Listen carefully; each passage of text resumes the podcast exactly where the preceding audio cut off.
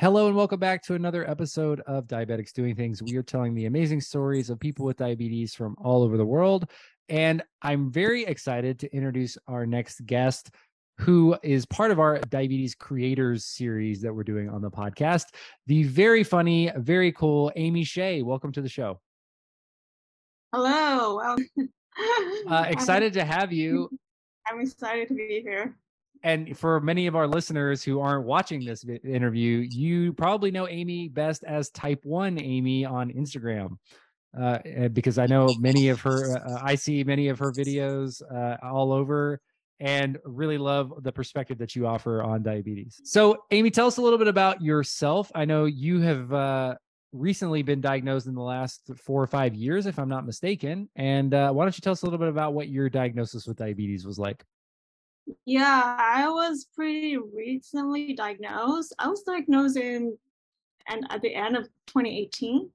So I was 25 and uh, I was back in Asia, in Taiwan with my family. And that was when I was diagnosed with DKA. And you know, I was put into the hospital for like over a week. Um, I had DKA plus pneumonia. So like um, it was definitely a struggle. yeah, you were sick for sure. yeah. It was a shock for everybody because like um, there was no type one diabetics in the family. Um, it's only type twos. Um, so yeah, it was like really, really difficult. Um, I previous before the diagnosis, I had all the symptoms of diabetes, but I had no idea they were the symptoms of diabetes. I was like thirsty, I was hungry, I lost a lot of weight. But yeah, I just didn't know anything about T1Ds before all of this happened yeah. And you were diagnosed in taiwan. So do you what do you remember about your diagnosis experience? And you know how does it compare? Because i know you live in the us now. Like how yeah. how does it compare to the kind of the care that you've received here now in the united states? Oh my god. I i realized in in asia or like in taiwan i was only given just like instructions to do insulin and like what to do when you're low, just have sugar. And that's pretty much it. I wasn't getting a lot of um, a lot of help. I feel like in Taiwan compared to the help I'm getting here in the US. I was going to say that it's always so interesting to see people's experiences and how they measure up to kind of where we are today in the US because we've had guests before who were either diagnosed internationally because they were on vacation or because they were working and um, you know, it's always interesting to see the comparison of, you know, diabetes education worldwide because it's very different. Yeah, and then they only have a glucometer and just insulin pen. They don't have CGM or pump there. yeah, and I, I, think sometimes we take that for granted here in the United States, where you know, especially on like on Instagram, we see everybody with CGMs or Omnipods or pumps or or smart pens and apps, and I think we just assume it's like that everywhere, but it's very different from country to country for sure. Yeah, for sure. I'm like so grateful for all the technologies I have now. Mm-hmm. So you're you know you were recently diagnosed like uh, coming up on you know like you said end of 2018 so coming up on four years living with diabetes. Uh, and you know I, I, I was telling this kind of before we got on the recording i've often been quoted saying like you're diagnosed twice kind of once when the doctor tells you and once when you really embrace it and kind of like make it part of your life. So how how did you decide to uh, to come up with your account type 1 amy and really share your diabetes with the world um, it's a really interesting story of how I started Type 1 Amy because I, I was working on this other app. It's called the Diabetes app. It was a project I was working on grad school around after diagnosis. So, and that was like a capstone project I worked on um, with some of my classmates. And it was pretty much an app for diabetics to meet online. It's kind of like Bumble, BFF, or like Tinder for people with, living with diabetes. And so after I I had the app published, I thought that maybe I should like do something to to market this this app. And then I just feel like on top of doing the diabetes project, just I there's probably like a lot more I can offer online. And so yeah, I decided to launch Type 1 Amy with the goal of becoming an influencer. So I just decided to do it and see where it, that it would take me. So I've always been interested in social media and I worked in social media before. And so like I really have a really big passion for it. Um, in terms of like doing a call of different kinds of content creation. So and also I want to be a part of the community. So yeah, just I'm just like really happy like I've started for it. It's a lot of work, obviously, because like of all the all the different videos I have to do and I have having to do all the research coming up with the content, but I feel like it's like really rewarding towards the end yeah well and you know i think people probably have questions of like you know how, eh, you you create a lot of content and a lot of videos and and you know pretty basically uh, you know every time i'm on instagram scrolling through uh, and i see a diabetes reel there's a good chance it's going to be you popping up and uh, I, I i love your perspective on it. So how much i get i guess for you like where does your inspiration come from and like what kind of content do you really like to create? And then uh, you know what responses have really you know stood out to you uh, since you've been creating content that you really feel like you're making a difference?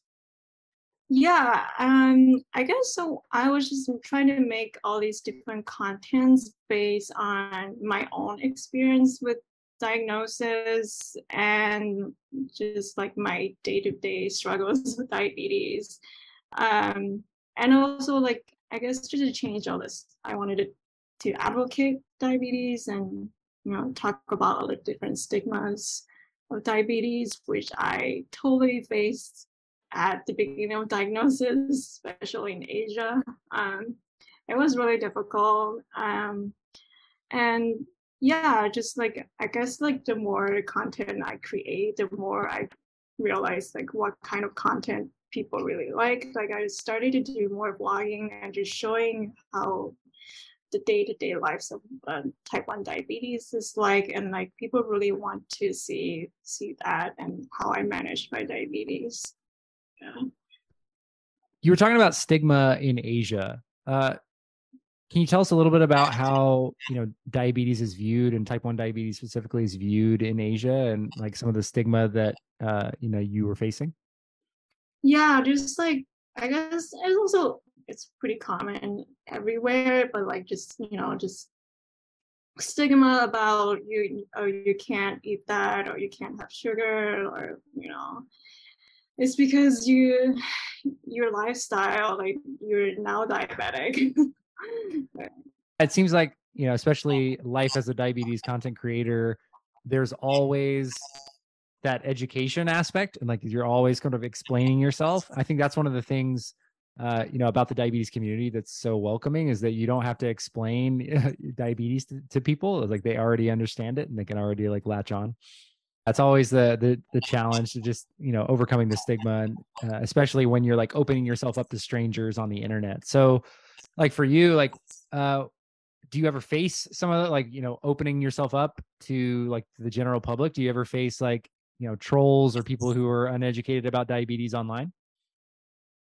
Yeah, definitely. Like sometimes when a reel that does really well, it's a good thing. That for me, it does really well. But also like eh, Instagram or TikTok, it pushes to a lot of you know people who have no idea about diabetes or, or no. So they so they just leave a lot of different like comments that are ignorant. I feel like, and so yeah i guess like it, it can be really harsh to me like why, why do they say that? But i guess it's also an educational opportunity for me to correct them and you know educate them too. Yeah it's tough right? Because like you know you you have a reel that's like reaching hundred th- hundreds of thousands of people and it's like well yeah. mo- most of the you know some of those people then start to not be in the diabetes community maybe that's the first video about diabetes they've ever seen yeah i know like i think like one of the my one of my first videos i posted it reached like 100k views or something, and and it was like a post about like things that non-diabetics said to diabetics. Um, and so that that causes a lot of uh, the comfort, controversy in the in the comment section. Um, but yeah, oh well, I have to like even like just disable the commenting because of that. yeah, sometimes it's just like at some point, you know, like the comments are no longer are, are no longer like you know actionable or you know able, able to like change people's minds and that's that's actually like a thing i say often is like it's very difficult to change people's minds in internet comments. They kind of just come in there with their you know w- with whatever they want. Yeah. What's been one of your favorite uh or maybe unexpected responses from some of your reels? Uh i guess they all look pretty typical like you know oh you're so young or like you're you just probably really have a lot of sugar. Have like a black sesame, like like sesame oil. Have some high black sesame oil, and that that will treat your diabetes or something. it's crazy. yeah, there's never any shortage of uh, strange homeopathic remedies that people recommend.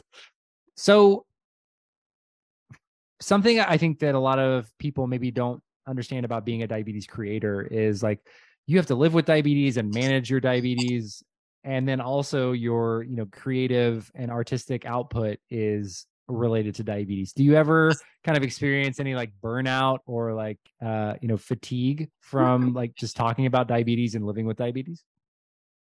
Oh yeah for sure.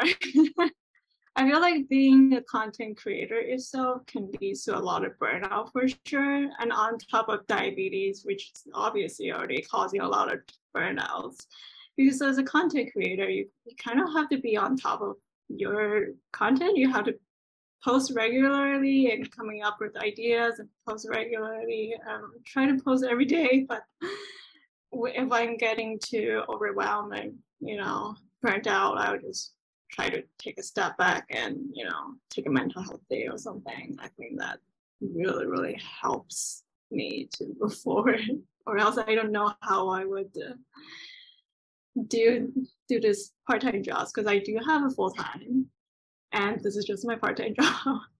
And yeah i'm also diabetic and like obviously i make myself really busy.